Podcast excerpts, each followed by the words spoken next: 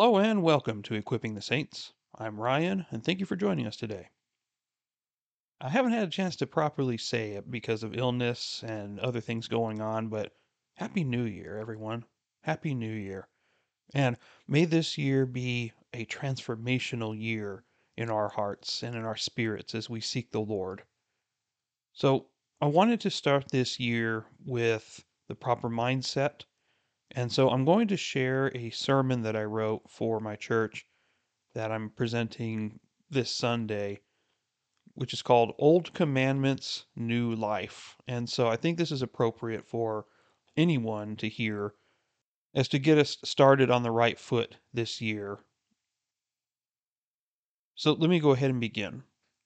So if you have your Bibles, please turn to Romans chapter 6. We're going to start in the first four verses and then incrementally move forward from there. So the word says, What shall we say then? Are we to continue in sin so that grace may increase? May it never be.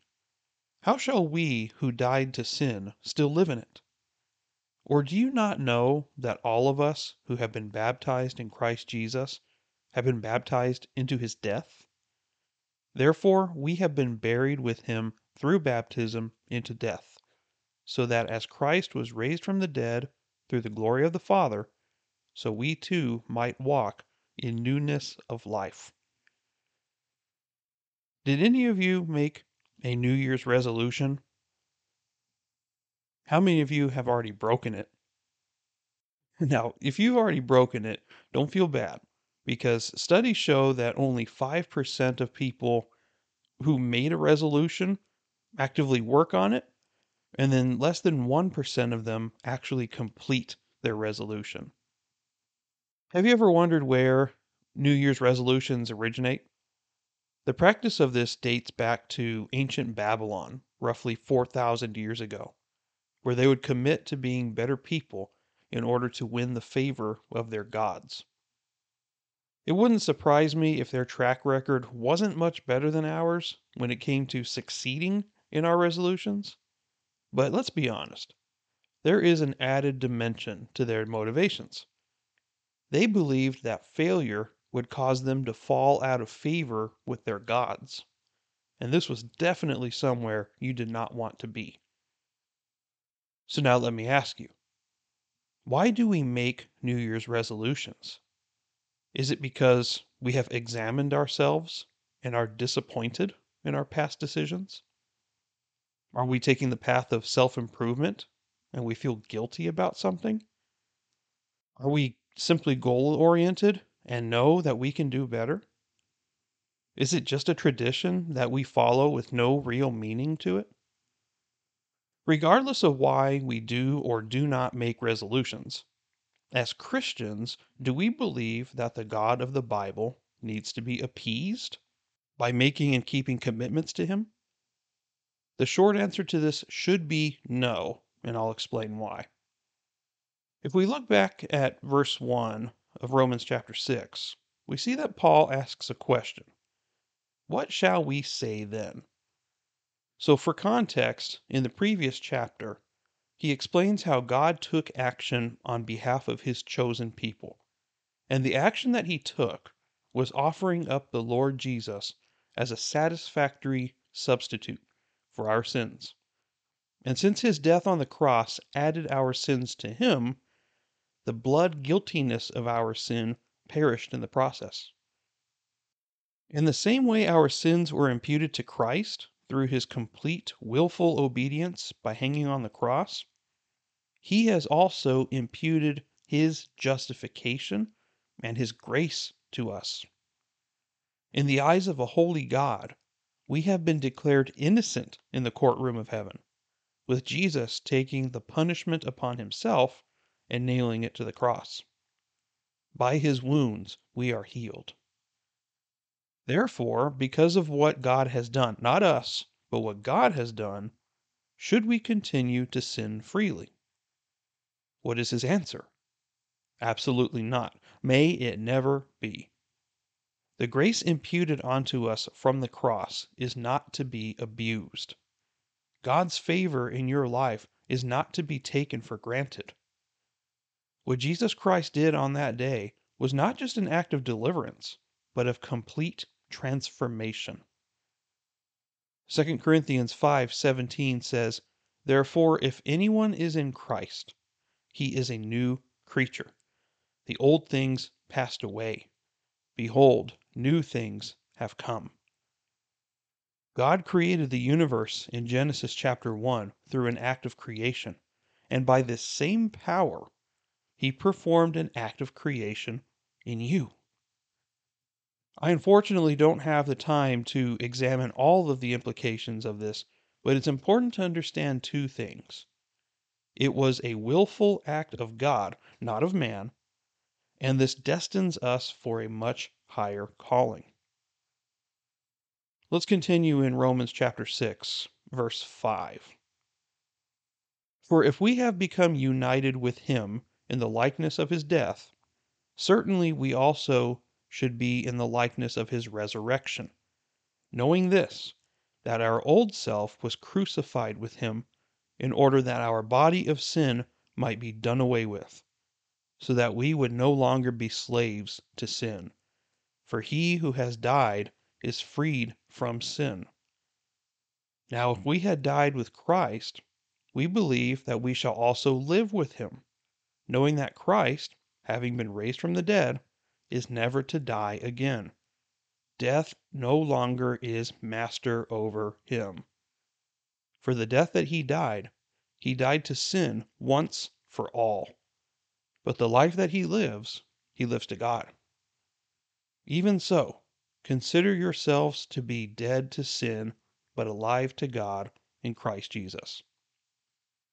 Pay careful attention to this phrase right here dead to sin, but alive to God.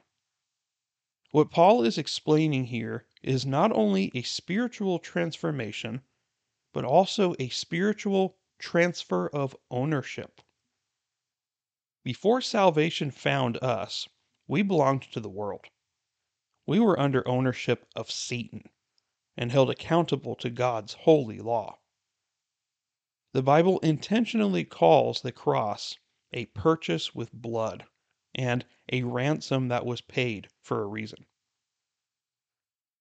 If you are in Christ Jesus, you're under new management. Jesus now owns you. And this is a prophecy from the Old Testament fulfilled on the cross. In Isaiah chapter 42, verses 6 and 7, God the Father is directly addressing God the Son, where he says, I am the Lord. I have called you in righteousness. I will also hold you by the hand and watch over you. You notice how all these U's are capital Y U's? And I will appoint you as a covenant to the people, as a light to the nations, to open blind eyes, to bring out prisoners from the dungeon, and those who dwell in darkness from the prison.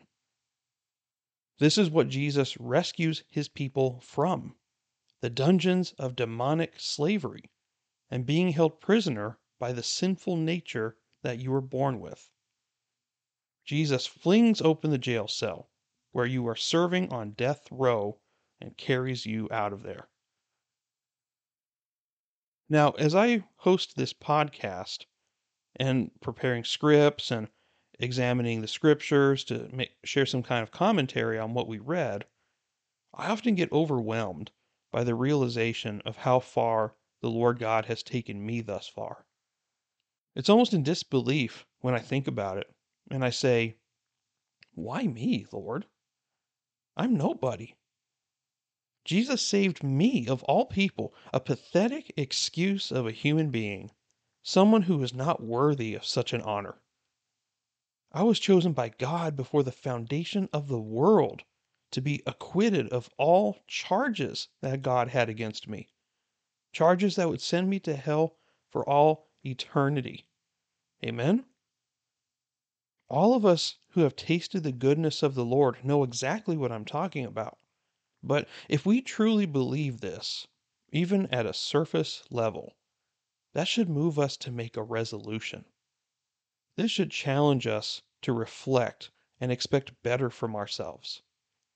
And best of all, we don't have to wait until New Year's to do this. In nine different places in the Bible, there is a phrase that is repeated Sing to the Lord a new song. Have you ever wondered what that song is? What it sounds like? Or is he telling us to make new hit singles to sing at church? No, in the Psalms, King David gives us a definition of what this song is, and it has been preserved for our instruction. Just like our salvation, just like our faith, and just like our love for God, this song does not originate from us. Psalm chapter 40, verse 3 says, He, being God, He put a new song in my mouth, a song of praise to our God. Many will see and fear and will trust in the Lord. This new song is the life giving power of the Holy Spirit at the moment we are saved. Paul describes the world as dead in their trespasses. Something that is dead has no power to save itself. Death is the antithesis of the holiness of our God. If we can't save ourselves, then someone else has to. And who better than the God who formed us from the dust and who defied death by rising from the grave? With salvation comes a deep hunger, desire, and profound reverence for our Lord but even more than that, it spurs us to go beyond feelings and to put them into action. Those who don't know God don't praise Him, and they are not even capable of doing so. Psalm chapter 115, verses 17 and 18 says, The dead, and this is referring to those who are spiritually dead, the dead do not praise the Lord nor do any who go down into silence. But as for us, we will bless the Lord from this time forth and forever. Praise the Lord. In light of this glorious truth, what are we supposed to do with it? Are there any actionable steps that we need to take? Look back with me in Romans chapter 6, beginning in verse 12. Therefore, in other words, considering everything that we've talked about to this point, do not let sin reign in your mortal body so that you obey its lusts. Do not go on presenting the members of your body to sin as instruments of unrighteousness, but present yourselves to God as those alive from the dead, and your members as instruments of righteousness to God. For sin shall not be master over you, for you are not under law, but under grace. Ephesians 4, verse 24, seems like a fitting ending to this thought. So it says this Put on the new self, which in the likeness of God has been created in righteousness and holiness of the truth. As any guide of the Word of God should, I stand before you in the same way Paul said to the Corinthians We preach Christ crucified, which is the power of God and the wisdom of God. It is at the cross where our intense focus should be, and all worldly distractions are discarded. It is here where your soul was purchased. It is here where our sin was paid for. It is here where you were sealed by the Holy Spirit of promise for eternity. And it is here where full forgiveness is established. The grace of God, His undeserved favor, flows from the crucified Christ, and He is now your master. What is the will of the master for your life? What does the master want from you? I may not know what specific plan God has for you in the future, but there are two things that I do know. He's already given us the commandments that we are to follow, and whatever we do in His name will give Him the glory He deserves. The scriptures that you have with you today are the instructions of how God wants us to live, how we are to interact with each other, and how we are to survive in an ungodly world that no longer controls us. 1 John chapter 2 verse 7 says, "Beloved, I am not writing a new commandment to you, but an old commandment which you have had from the beginning. The old commandment is the word which you have heard." God's will in your life is not a mystery. What he expects from his people has been made clear for thousands of years in his word. God sent his son to be the ultimate role model for how we are to live.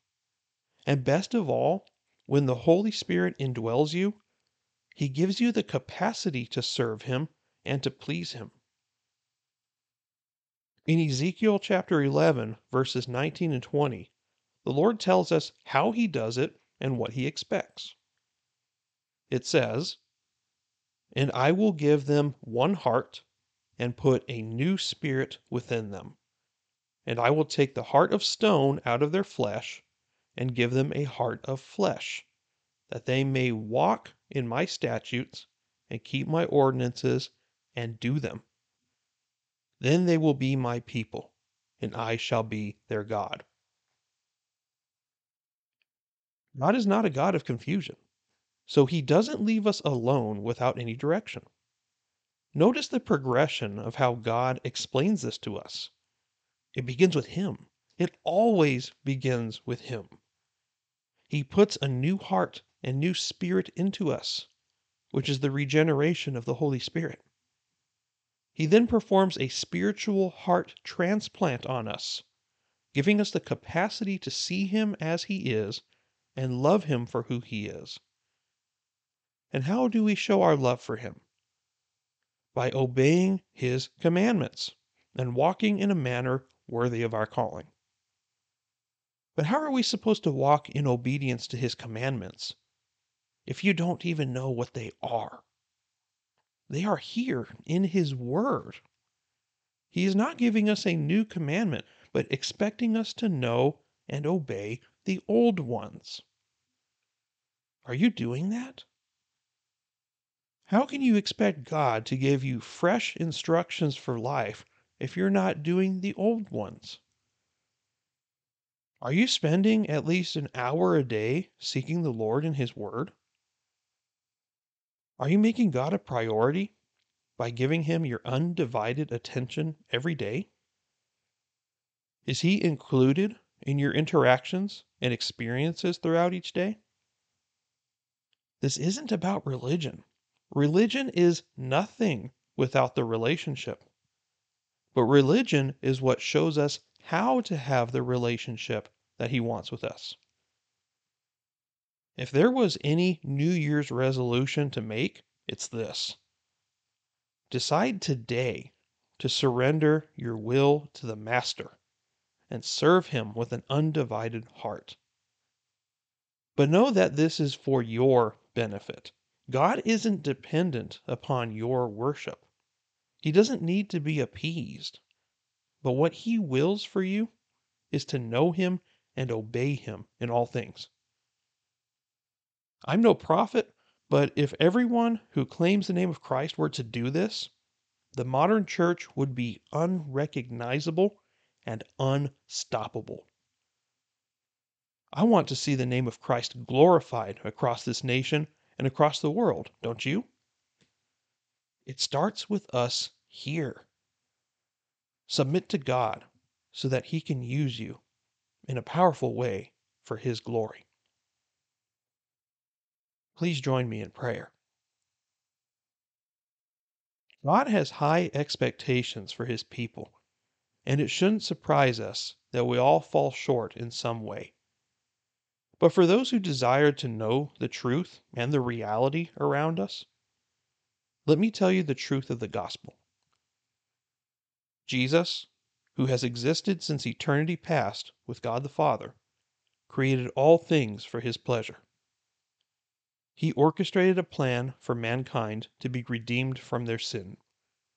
He knew us first, He loved us first, and He knew that our, that our sins separate us from Him in such a way that in His justice we could never save ourselves from His wrath. So He chose to come into the world as a man, but yet He remained fully God.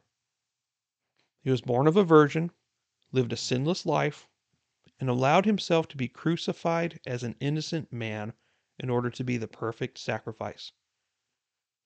He gave up his spirit so that he could save yours.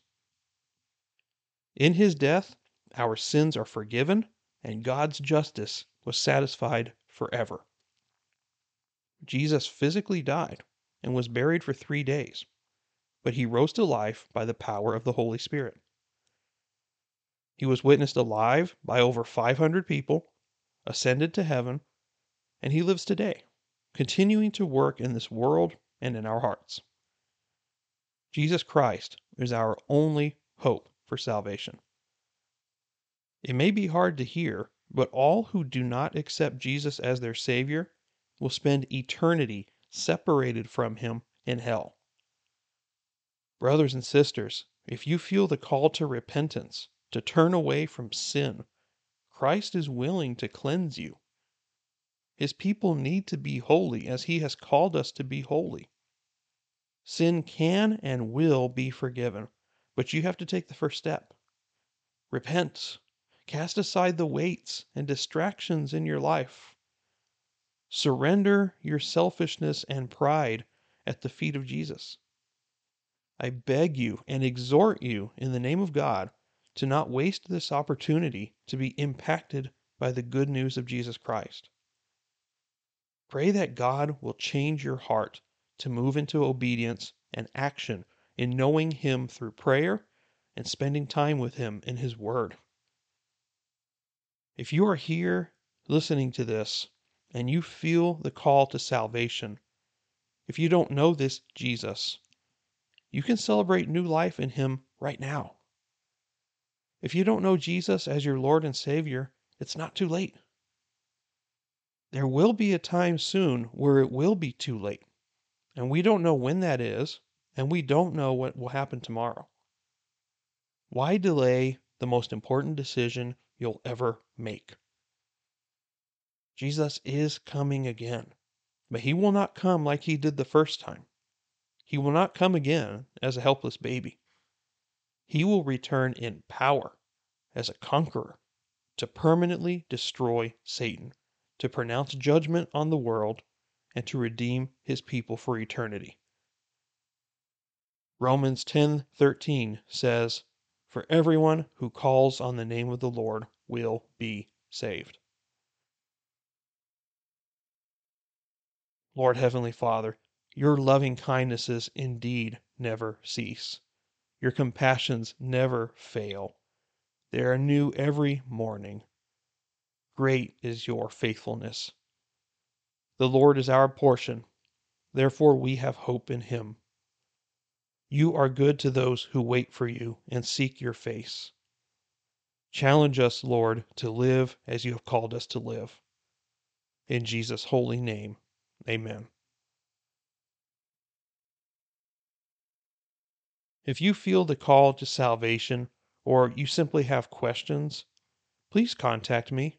My email is in the description of this podcast, and I would love to hear from you, either per- for prayer requests, for praise reports, for salvation reports, anything like that. Any way I can help, I'd love to hear from you.